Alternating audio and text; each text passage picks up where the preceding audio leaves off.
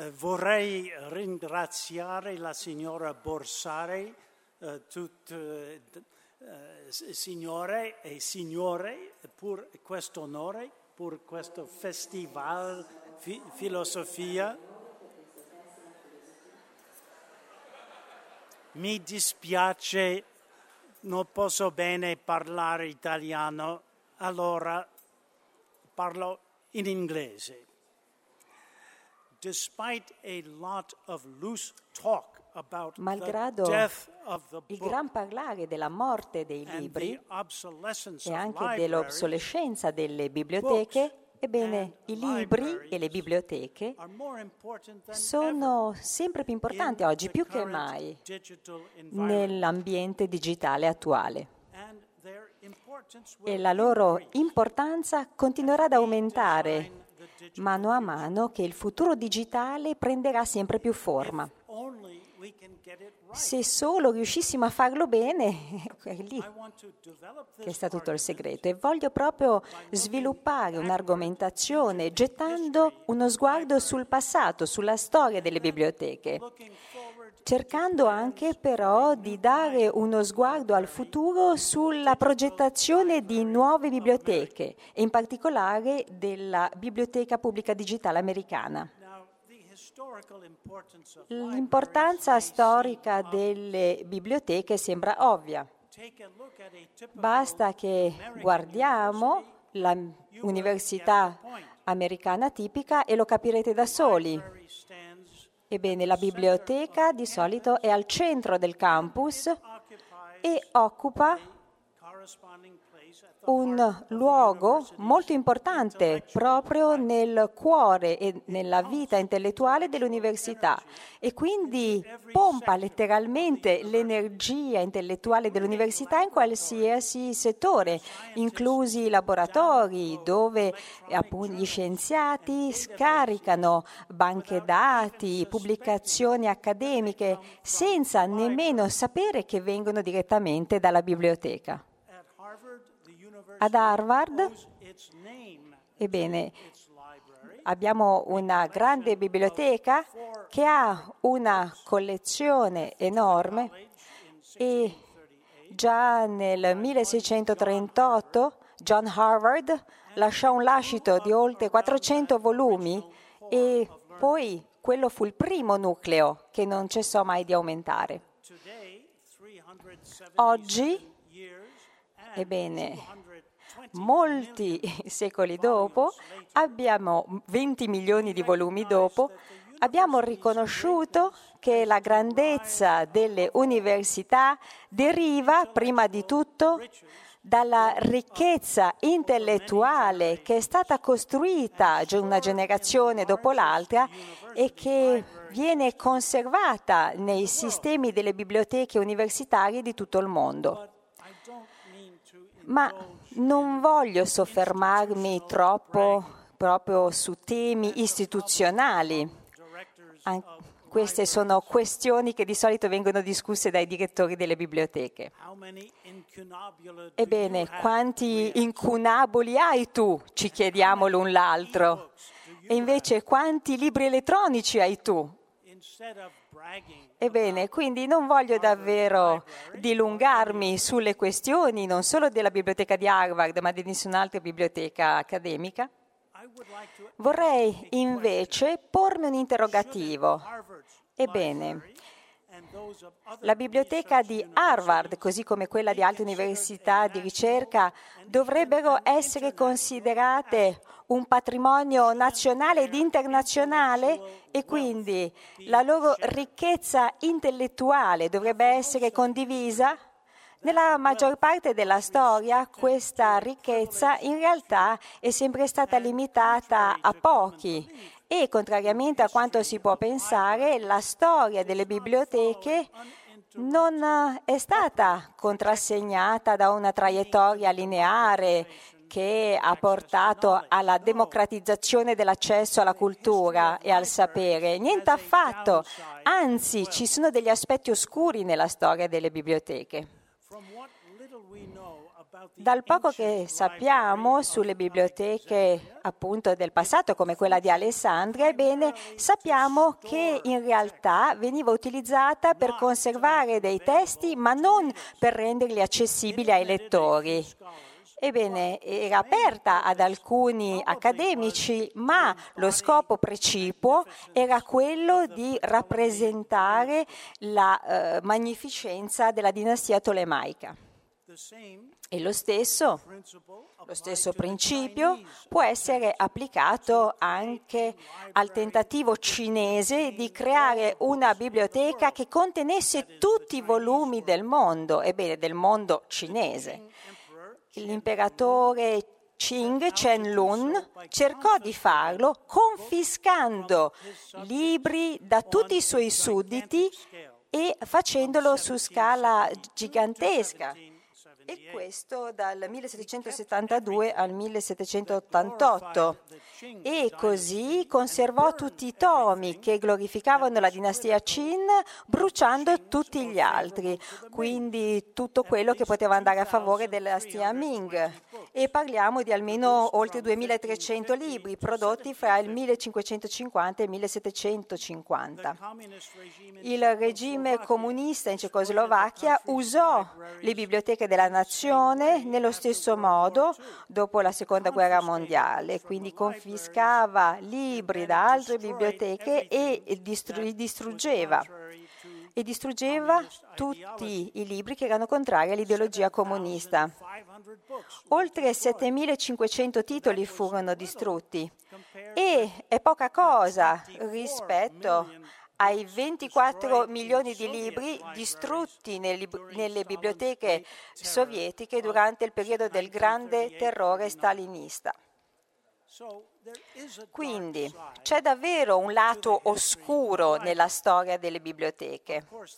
Ovviamente le biblioteche delle università più antiche hanno dato un grande contributo alla civiltà costruendo le loro collezioni e i loro fondi, ma mantenevano e preservavano i loro libri dietro spesse mura e anche porte chiuse che li mantenevano al riparo dagli estranei. Quando ero uno studente ad Oxford, e qui potete vedere in me, in questa immagine, i cancelli dell'università venivano chiusi alle dieci di sera in punto. E quindi, se non si era riusciti a entrare prima di quell'ora, bisognava scavalcare il muro. E i muri in cima avevano degli spuntoni.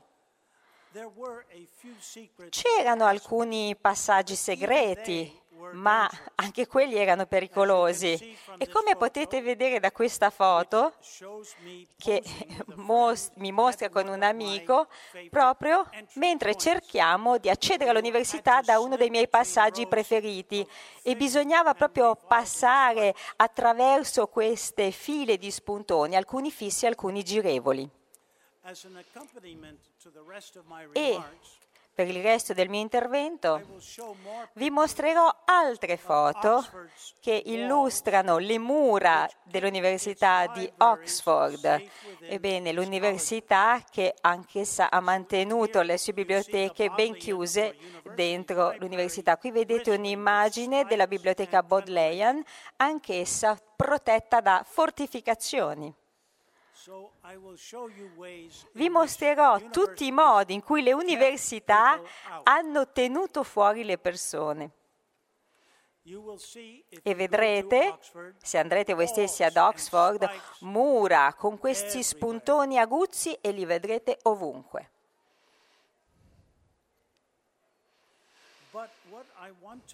Ma quello di cui vorrei parlarvi qui oggi in realtà sono le barriere invisibili alla conoscenza, alla conoscenza che è conservata nelle biblioteche, biblioteche che cercano di tenere fuori le persone attraverso tutti i tipi di metodi, ad esempio accessi limitati, piuttosto che quote di pagamento, di abbonamento per ottenere delle tessere di iscrizione e in generale un'atmosfera intimidatoria e le persone comuni a volte hanno quasi paura di sfidare queste barriere, vengono tenute a distanza da questa elite di intellettuali che si sono sempre sentiti superiori, una superiorità che corrispondeva anche a uno stato sociale, così come l'ha definito Pierre Bourdieu, sociologo francese, che l'ha distinto proprio come un senso di distinzione. Ma a poco a poco, nel, durante l'illuminismo, si delineò una controtendenza in cui filosofi come Condorcet capirono invece come la diffusione della conoscenza fosse una delle forze più importanti della storia, una forza che si sarebbe diffusa ovunque e avrebbe distrutto i pregiudizi promuovendo il progresso. Quel principio fu condiviso anche dai padri fondatori degli Stati Uniti e un buon amico di Condorcet, Thomas Jefferson, dichiarò, e lo cito, che il campo del sapere è un bene comune di tutta l'umanità. Fine della citazione. E i padri fondatori lo capirono. E fu così che capirono anche che i cittadini e il loro livello di informazione avrebbe determinato il livello di benessere della società, ed è per questo che promossero la lettura dei libri. Retrospettivamente, quella visione oggi possiamo dire era utopistica, ma riuscì comunque a favorire l'apertura delle biblioteche. I lettori comuni furono finalmente ammessi alle biblioteche più chiuse, anche quella del, Br- del British Museum aprì le sue porte nel millesettecentocinquantanove. Francesco terzo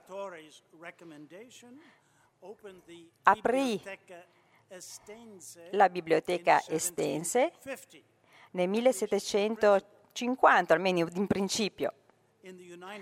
Negli Stati Uniti, la prima grande biblioteca pubblica, che fu creata a Boston nel milleottocentoquarantotto, permise a qualsiasi cittadino di prendere libri in prestito e addirittura di prenderli a casa per leggerli a casa.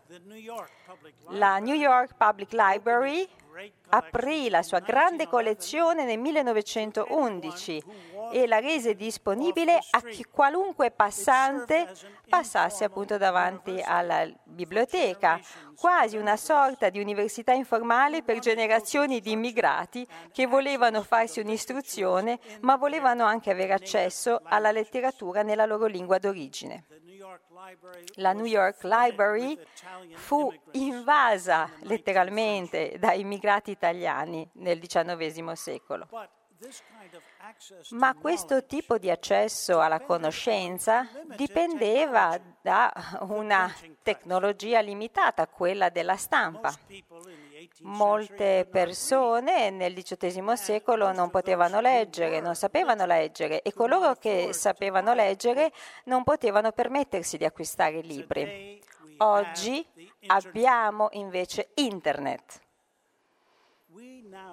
Oggi abbiamo la possibilità di dare vita a quella visione utopistica che aveva preso forma durante l'illuminismo. A titolo di esempio di quello che si potrebbe fare, pensate alla differenza tra due grandi enciclopedie. Pensate alla Encyclopédie pubblicata da Diderot, che era la vera e propria Bibbia dell'illuminismo e che fu una meraviglia, un prodotto dell'intelletto umano ancora molti secoli dopo, quindi un'opera realizzata da oltre duecento, col contributo di duecento autori. Ma Ebbene, costò l'equivalente di novecento uh, lire dell'epoca, l'equivalente di oltre due anni di uh, salari di un lavoratore normale dell'epoca. Oggi Wikipedia contiene trenta milioni di articoli e di contributi di migliaia di utenti e raggiunge trecentosettantacinque milioni di lettori gratuitamente. E quindi potete capire bene come si crei un nuovo ideale di apertura che sta trasformando il mondo della conoscenza e del sapere. Le sue origini risalgono idealmente all'illuminismo, quindi all'ideale di una repubblica delle lettere. E questo in principio rappresenta quindi un mondo intellettuale aperto, senza frontiere, senza polizia e senza nessuno che ve ne sia escluso. Ma in pratica soltanto una piccolissima elite in realtà aveva accesso a questa repubblica nel diciassettesimo secolo. Oggi abbiamo le università aperte, abbiamo il software open source, abbiamo i metadata aperti, abbiamo pubblicazioni a libero accesso, nonché stiamo assistendo all'apertura di eh, autostrade dell'informazione aperte. Qui vedete altre immagini dei muri di Oxford, semplicemente per ricordarvi quanto l'apprendimento e il sapere fossero monopolizzati da una piccolissima elite. Sfortunatamente, tuttavia, questa tendenza all'apertura ha anch'essa un lato oscuro, poiché in un certo modo l'accesso al sapere viene ostacolato. Qual è il costo di un abbonamento medio, ad esempio, a una pubblicazione di chimica oggi? Si tratta di una cifra enorme, oltre quarantamila dollari per un abbonamento annuale. E qual era il costo negli anni settanta? trentatré dollari. Ebbene, l'inflazione rappresenta solo una delle cause di questo aumento esponenziale. Negli ultimi venticinque anni il prezzo dei periodici accademici è schizzato, è aumentato tantissimo, è aumentato di oltre quattro volte rispetto all'aumento dei prezzi al consumo. Un abbonamento di un anno al Journal of Comparative Neurology, quindi pubblicazione di neurologia comparata, costa anch'esso migliaia di dollari. L'equivalente di seicento monografie come costo. Ci sono tre grandi case editrici, Reed Elsevier, Wiley Blackwell e Springer, che detengono il monopolio e pubblicano il quarantadue per cento di tutti gli articoli su riviste accademiche e hanno degli utili enormi. Nel duemilaquattordici, ad esempio, la Elsevier ha registrato un profitto del trentanove per cento su un fatturato di due virgola uno miliardi di sterline. E questo soltanto dalle sue pubblicazioni in materia di tecnologia e medicina. Ecco, per favore, non fraintendetemi. Io non voglio affermare che, ad esempio, tutto quello che sta succedendo nelle, nel settore dell'editoria sia provocato dalla cupidigia degli editori. No, loro cercano ovviamente di creare i maggiori margini per i loro azionisti e forse, anzi, bisognerebbe fare loro le congratulazioni per quanto sono bravi, ma dovremmo anche riflettere sul loro successo, poiché questo illustra anche gli svantaggi rispetto alla tendenza verso l'aper- l'apertura di cui vi parlavo prima, perché c'è l'altro aspetto che è quello della commercializzazione e quindi in un certo senso la commercializzazione anch'essa ostacola l'accesso al sapere. Se consideriamo gli articoli scientifici, vengono, ce n'è sempre una maggiore quantità che viene pubblicata, ogni anno aumentano di tre a quattro volte come quantità totale, quindi si produce sempre più sapere, ma soltanto una piccola piccola proporzione di questi articoli è disponibile nel pubblico dominio. Per quale motivo? Perché le biblioteche non possono più permettersi di acquistare queste pubblicazioni. Il prezzo medio per un giornale medico era di dodici dollari negli anni settanta, ora invece è millequattrocentosettanta dollari per un singolo numero. In tutti gli Stati Uniti le biblioteche stanno cancellando gli abbonamenti a queste pubblicazioni accademiche perché non, non ce la fanno a sostenere questi costi, devono rispettare i budget e non sanno come fare a tenere il passo di questi costi in aumento. E ovviamente capite bene qual è la logica inevitabile dietro tutto questo. Ma c'è anche un'altra logica più alta che merita, credo, di essere considerata, vale a dire il fatto che il pubblico dovrebbe avere accesso alla conoscenza che viene generata da fondi pubblici.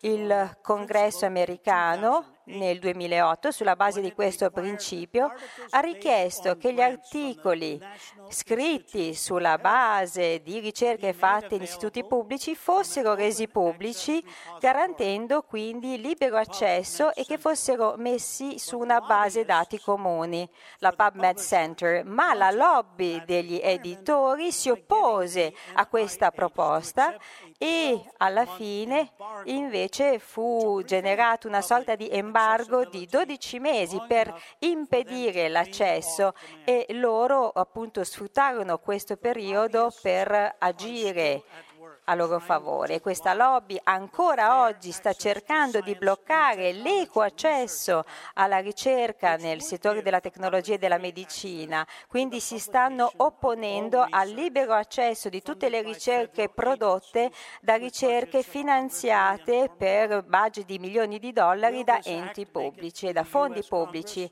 e non sappiamo ancora se il Congresso americano riuscirà a vincere l'azione di queste lobby. Queste battaglie sul costo delle pubblicazioni accademiche mostrano un conflitto che esiste tra due tendenze molto chiare che determineranno il futuro digitale: da un lato la democratizzazione e dall'altro la commercializzazione. Non voglio ridurre una situazione così complessa a una formula semplicistica, ma dovremo sicuramente trovare una terza via in un mondo all'insegna del benessere e del potere, per trovare un equilibrio tra gli interessi privati da un lato e il bene comune dall'altro. Quindi dobbiamo affrontare una questione fondamentale. Siamo riusciti a trovare un equilibrio tra libri e biblioteche?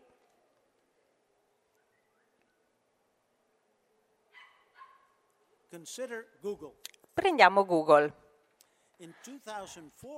Nel duemilaquattro Google digitalizzò la collezione di una delle nostre biblioteche di ricerca più prestigiose e voleva utilizzare questi dati per un servizio di ricerca che mettesse a disposizione piccoli estratti o frammenti di questi libri per utenti che cercavano informazioni su un argomento specifico. Autori e case editrici fecero causa a Google per aver violato i diritti del copyright, e dopo quattro anni e mezzo di strenui negoziati a porte chiuse raggiunsero un, tra virgolette, accordo. E questo accordo trasformò quel servizio di ricerca in una biblioteca commerciale gigantesca. Di conseguenza, le biblioteche di ricerca come quella di Harvard, che originariamente avevano fornito a Google i libri per fare questo lavoro e l'avevano fatto gratuitamente, ebbene dovevano riacquistare l'accesso alla versione digitalizzata di quegli stessi libri a un prezzo che sarebbe stato determinato da Google. il costo che avrebbero dovuto pagare per sottoscrivere un abbonamento a questa banca dati di Google, e poteva aumentare a dismisura, e così come era aumentato negli anni il costo delle pubblicazioni accademiche, perché questo accordo non definiva dei limiti, dei tetti e nessuna possibilità nemmeno di controllo da parte di enti pubblici, e effettivamente nemmeno la pubblica opinione fu mai consultata e il loro interesse non fu mai preso in considerazione in questa vicenda. Fortunatamente una Corte federale americana rifiutò di autorizzare l'esecuzione dell'accordo, motivando questa decisione affermando che avrebbe creato un monopolio e quindi avrebbe violato la legge Sherman Antitrust. E Google di fatto proponeva un monopolio di nuovo tipo, un monopolio di accesso all'informazione, e questo monopolio avrebbe consentito di privatizzare una grande una collezione di libri e avrebbe impedito a chiunque non pagasse questo abbonamento di poter entrare in questo territorio proibito. Ebbene, era un progetto audace che voleva forse anche trovare o sperava di sfociare in una alternativa democratica rispetto a quella della speculazione commerciale. Nell'era della stampa, la tradizione dell'accesso aperto risale negli Stati Uniti alla creazione della biblioteca pubblica di Boston nel milleottocentoquarantotto, e vedete la scritta che si trova sopra l'ingresso principale e che dice «Free to all», libero a tutti. Ora siamo nell'era digitale e possiamo fare di meglio. Possiamo far sì che tutti i materiali di tutte le nostre biblioteche siano disponibili a tutti gratuitamente. Ebbene, questo è il concetto di base che sta proprio dietro all'idea della Digital Public Library of America, la biblioteca pubblica digitale americana. Il primo ottobre del duemiladieci, molto prima che la Corte rifiutasse la messa in atto dell'accordo con Google Books, furono invitati ad Harvard leader di fondazioni, biblioteche, esperti delle eh, scienze del computer, proprio per discutere della possibilità di creare una biblioteca pubblica digitale americana, la cosiddetta D P L A.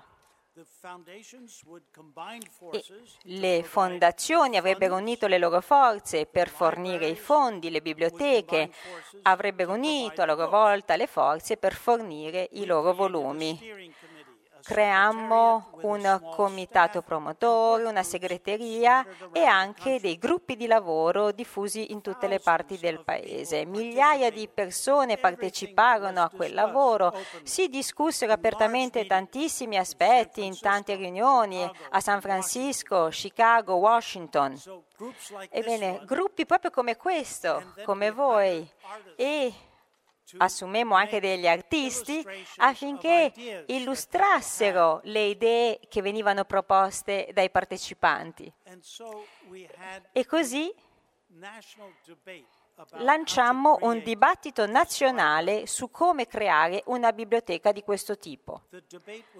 Il dibattito spesso prese anche una forma elettronica, attraverso email, messaggi, siti web, piattaforme, wiki, blog, e ci fu un flusso di tweet, messaggi, informazioni che alimentò questo dibattito su questo tema, e ciascuno ebbe la possibilità di farsi sentire, di esprimersi. Contemporaneamente ci fu un sufficiente lavoro di coordinamento da parte di un centro ad Harvard, proprio perché il progetto della D P L A potesse essere lanciato con successo il diciotto aprile del duemilatredici.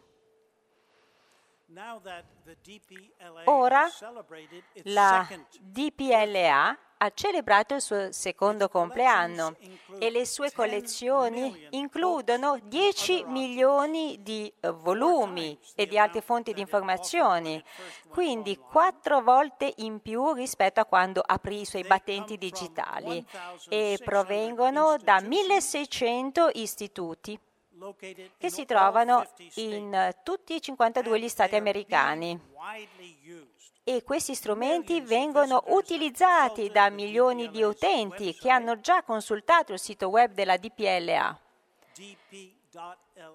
Quindi D P L A. E questi utenti vengono da tutto il mondo, tranne tre paesi: la Corea del Nord, il Chad e il Sahara occidentale. Le collezioni della D P L A comprendono materiali in oltre cinquecento lingue. Cliccando sul sito web, quindi potete anche fare delle ricerche per titoli, ma potete fare molto di più. Potete navigare fra tutti i fondi e le collezioni anche con una ricerca per luogo, oppure anche per periodo storico. Potete anche perdervi letteralmente in mostre virtuali che sono di grande successo, soprattutto nelle scuole di livello secondario. Potete utilizzare tutte le app, tutte applicazioni che vengono create e legate al sistema da innovatori indipendenti. Come si può immaginare questa D P L A? Non si tratta di una struttura gigantesca costruita su una grande banca dati, si tratta piuttosto di un sistema distribuito, un sistema che è rappresentato da una rete orizzontale che unisce tante collezioni digitali in archivi, biblioteche, musei, e lo fa in un modo tale che consente agli utenti di poter accedere a un documento con un semplice click attraverso un dispositivo elettronico. Tutto questo fa parte quindi di un'iniziativa no profit, e la D P L A ha un piccolo staff a Boston, ma non si tratta di un'organizzazione dall'alto verso il basso. Ripeto, si tratta di una struttura orizzontale, e questo corrisponde in pieno al suo spirito democratico, nonché al suo obiettivo precipuo, che è quello di rendere il patrimonio culturale americano disponibile gratuitamente a tutti gli americani, nonché è reso disponibile a chiunque nel mondo desideri accedervi. In questo modo non si vuole servire un pubblico esclusivo, non si vuole servire un'elite che in passato aveva accesso alle biblioteche universitarie. La D P L A invece vuole rispondere ai bisogni di vari tipi di pubblico, gli studenti di tutte le età, ma anche le persone anziane, i ricercatori, i ricercatori che non lavorano in un quadro istituzionalizzato, ma anche i lettori di qualsiasi tipo, inclusi i letto, inclusi i lettori che amano semplicemente la letteratura. È organizzata per snodi, per centri, centri che poi a loro volta rappresentano come gli snodi di un sistema più eh, ramificato. Abbiamo quindi un centro come Harvard, ma anche la Smith, lo Smithsonian Institute, ma anche la New York Public Library ha fornito dei materiali digitalizzati tratti dalle sue smisurate collezioni. Inoltre, abbiamo anche dei centri di servizio Questi riuniscono altre collezioni e sviluppano a loro volta altre reti, ma a livello di singolo Stato federale. Per ora li abbiamo in diciannove Stati, ma presto saranno diffusi questi centri di servizio in tutti gli Stati americani. Questi centri di servizio profondono speciali sforzi per raggiungere le persone nelle comunità più piccole e isolate, lavorano con le piccole biblioteche locali. Es- e le biblioteche vengono quindi invitate a livello di città o addirittura di quartiere affinché contribuiscano con foto di famiglia, documenti personali, magari documenti e materiali che sono chiusi in cassettoni, in bauli. Tutto questo viene poi supportato da metadata che vengono curati, mantenuti e aggiornati. In questo modo le comunità possono anche diventare più consapevoli della loro cultura, della loro storia e contemporaneamente le loro collezioni locali vengono integrate in una rete nazionale che continua a crescere ogni giorno organicamente. Un nuovo programma è appena stato finanziato per sviluppare degli archivi digitali locali accompagnati da un software dedicato proprio per favorire poi la connessione con tutto il resto del sistema. Ovviamente la D P L A non può raggiungere ogni città americana e per farlo deve basarsi anche molto sul lavoro di tanti volontari, compreso un piccolo esercito di volontari locali che cercano di animare le attività in tante zone del paese. Ci sono adesso oltre trecento volontari che lavorano attivamente nei cinquantadue stati e la D P L A sta sviluppando anche un programma per formare i bibliotecari delle biblioteche pubbliche affinché acquisiscano le competenze necessarie per lanciare altri progetti digitali nelle loro comunità. Qui vedete un esempio di materiale disponibile agli utenti che sono interessati, ad esempio, alla vita delle piccole città in uno stato, il Minnesota, o comunque che sono interessati, ad esempio, all'agronomia, all'agricoltura. Molti di questi servizi sono rivolti alle scuole. Recentemente la D P L A ha lanciato una collaborazione con il Sistema Radiofonico Nazionale per mettere a punto dei materiali pedagogici specifici per gli studenti e gli insegnanti.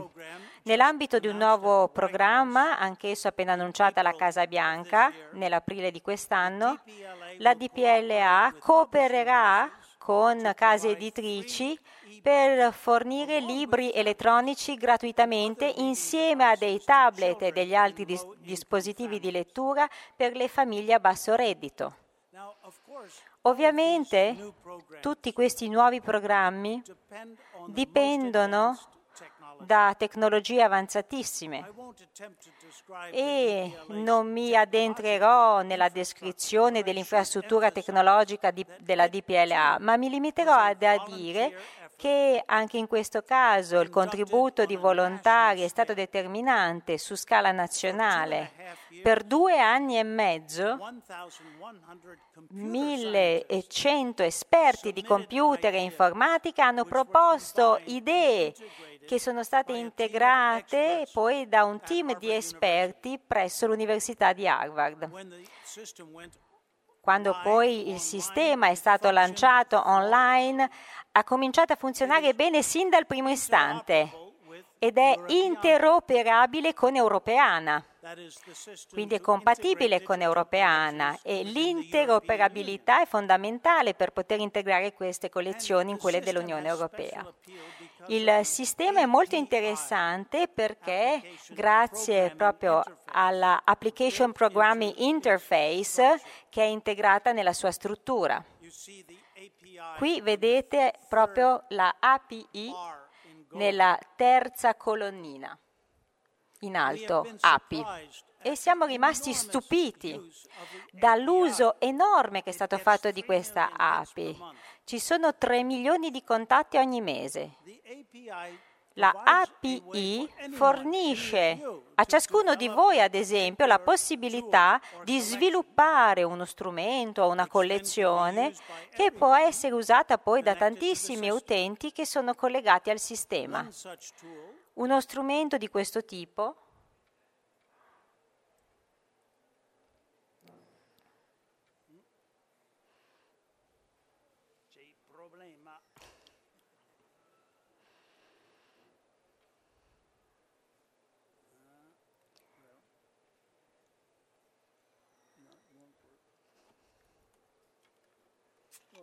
non importa.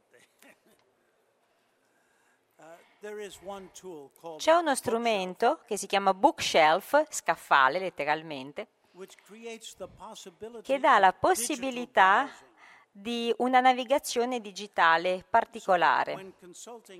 Quindi, ad esempio, quando si sta consultando un libro specifico, gli utenti possono eh, visualizzare sullo schermo del computer le coste di altri libri, proprio come se fossero libri fisici allineati su uno scaffale, così possono vedere il dorso di questi libri che sono accanto a quello che stanno consultando.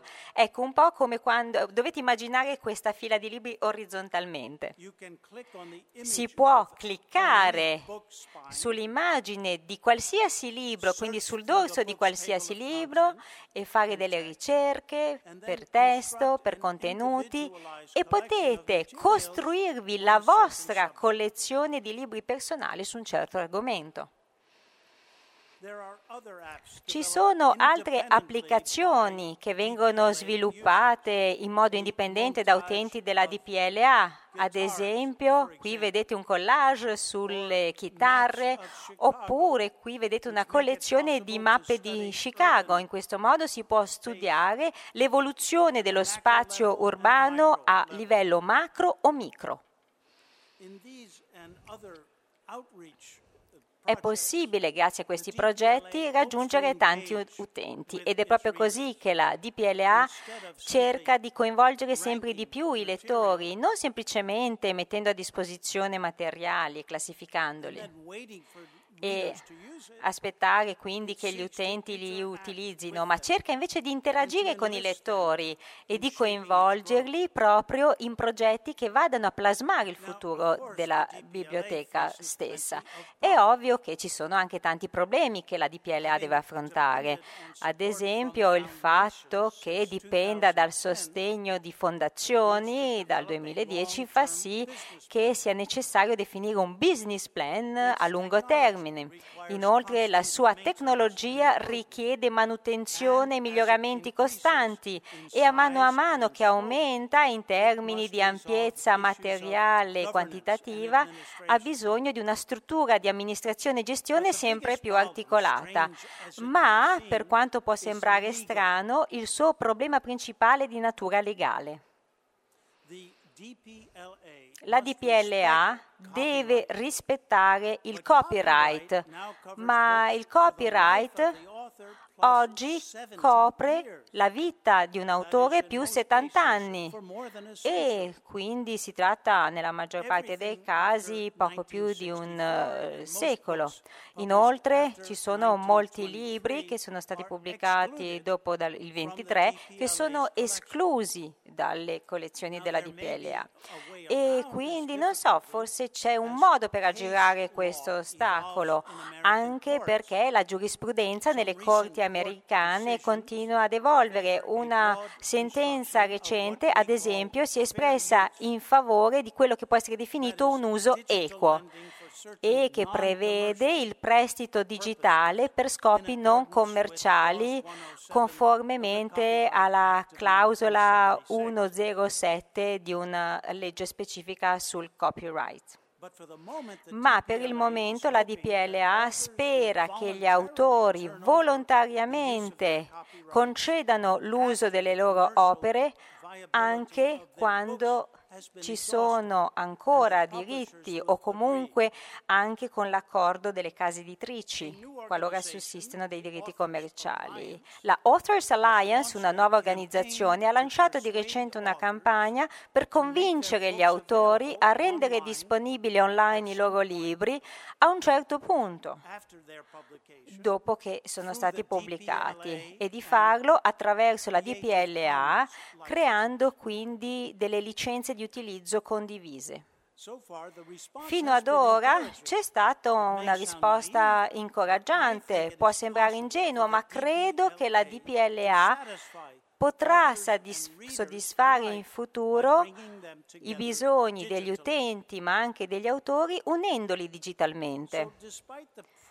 Malgrado la pressione della commercializzazione, la D P L A quindi è riuscita a sensibilizzare il mondo dell'editoria al bisogno di realizzare questo sogno che è utopistico ma è anche pragmatico. E i principi ispiratori di questo progetto risalgono all'illuminismo, e questo progetto però trae ispirazione dall'illuminismo ma vuole servire gli utenti di oggi, della modernità. E questa discussione viene dibattuta anche a Washington, ma la D P L A ha mostrato che comunque questo si può fare attraverso un'iniziativa che ha preso vita in modo indipendente. E non bisogna pensare alla D P L A come una versione digitale della Biblioteca del Congresso.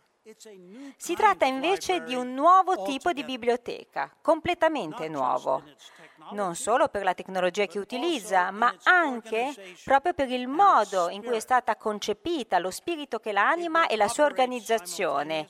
Contemporaneamente la D P L A funziona a diversi livelli, livello personale, locale, nazionale ed internazionale. E la D P L A sta già funzionando molto bene, con grande successo, e continuerà a sviluppare nuove funzioni, a estendere le sue collezioni e a farlo per tantissime generazioni. Ovviamente la tecnologia continuerà a evolvere, a cambiare, e la D P L A dovrà tenere tenere il passo e quindi cambiare anch'essa le sue tecnologie in futuro, ma, ma se noi riusciamo già a fare bene le cose, ebbene noi possiamo contribuire a plasmare questo futuro. Per la prima volta nella storia possiamo far sì che il patrimonio culturale dell'umanità sia disponibile per tutti gli esseri umani. Abbiamo la tecnologia, abbiamo il know-how, abbiamo le risorse e la volontà. Ebbene, abbiamo già compiuto il primo passo e ora dobbiamo continuare a fare il lavoro. Grazie.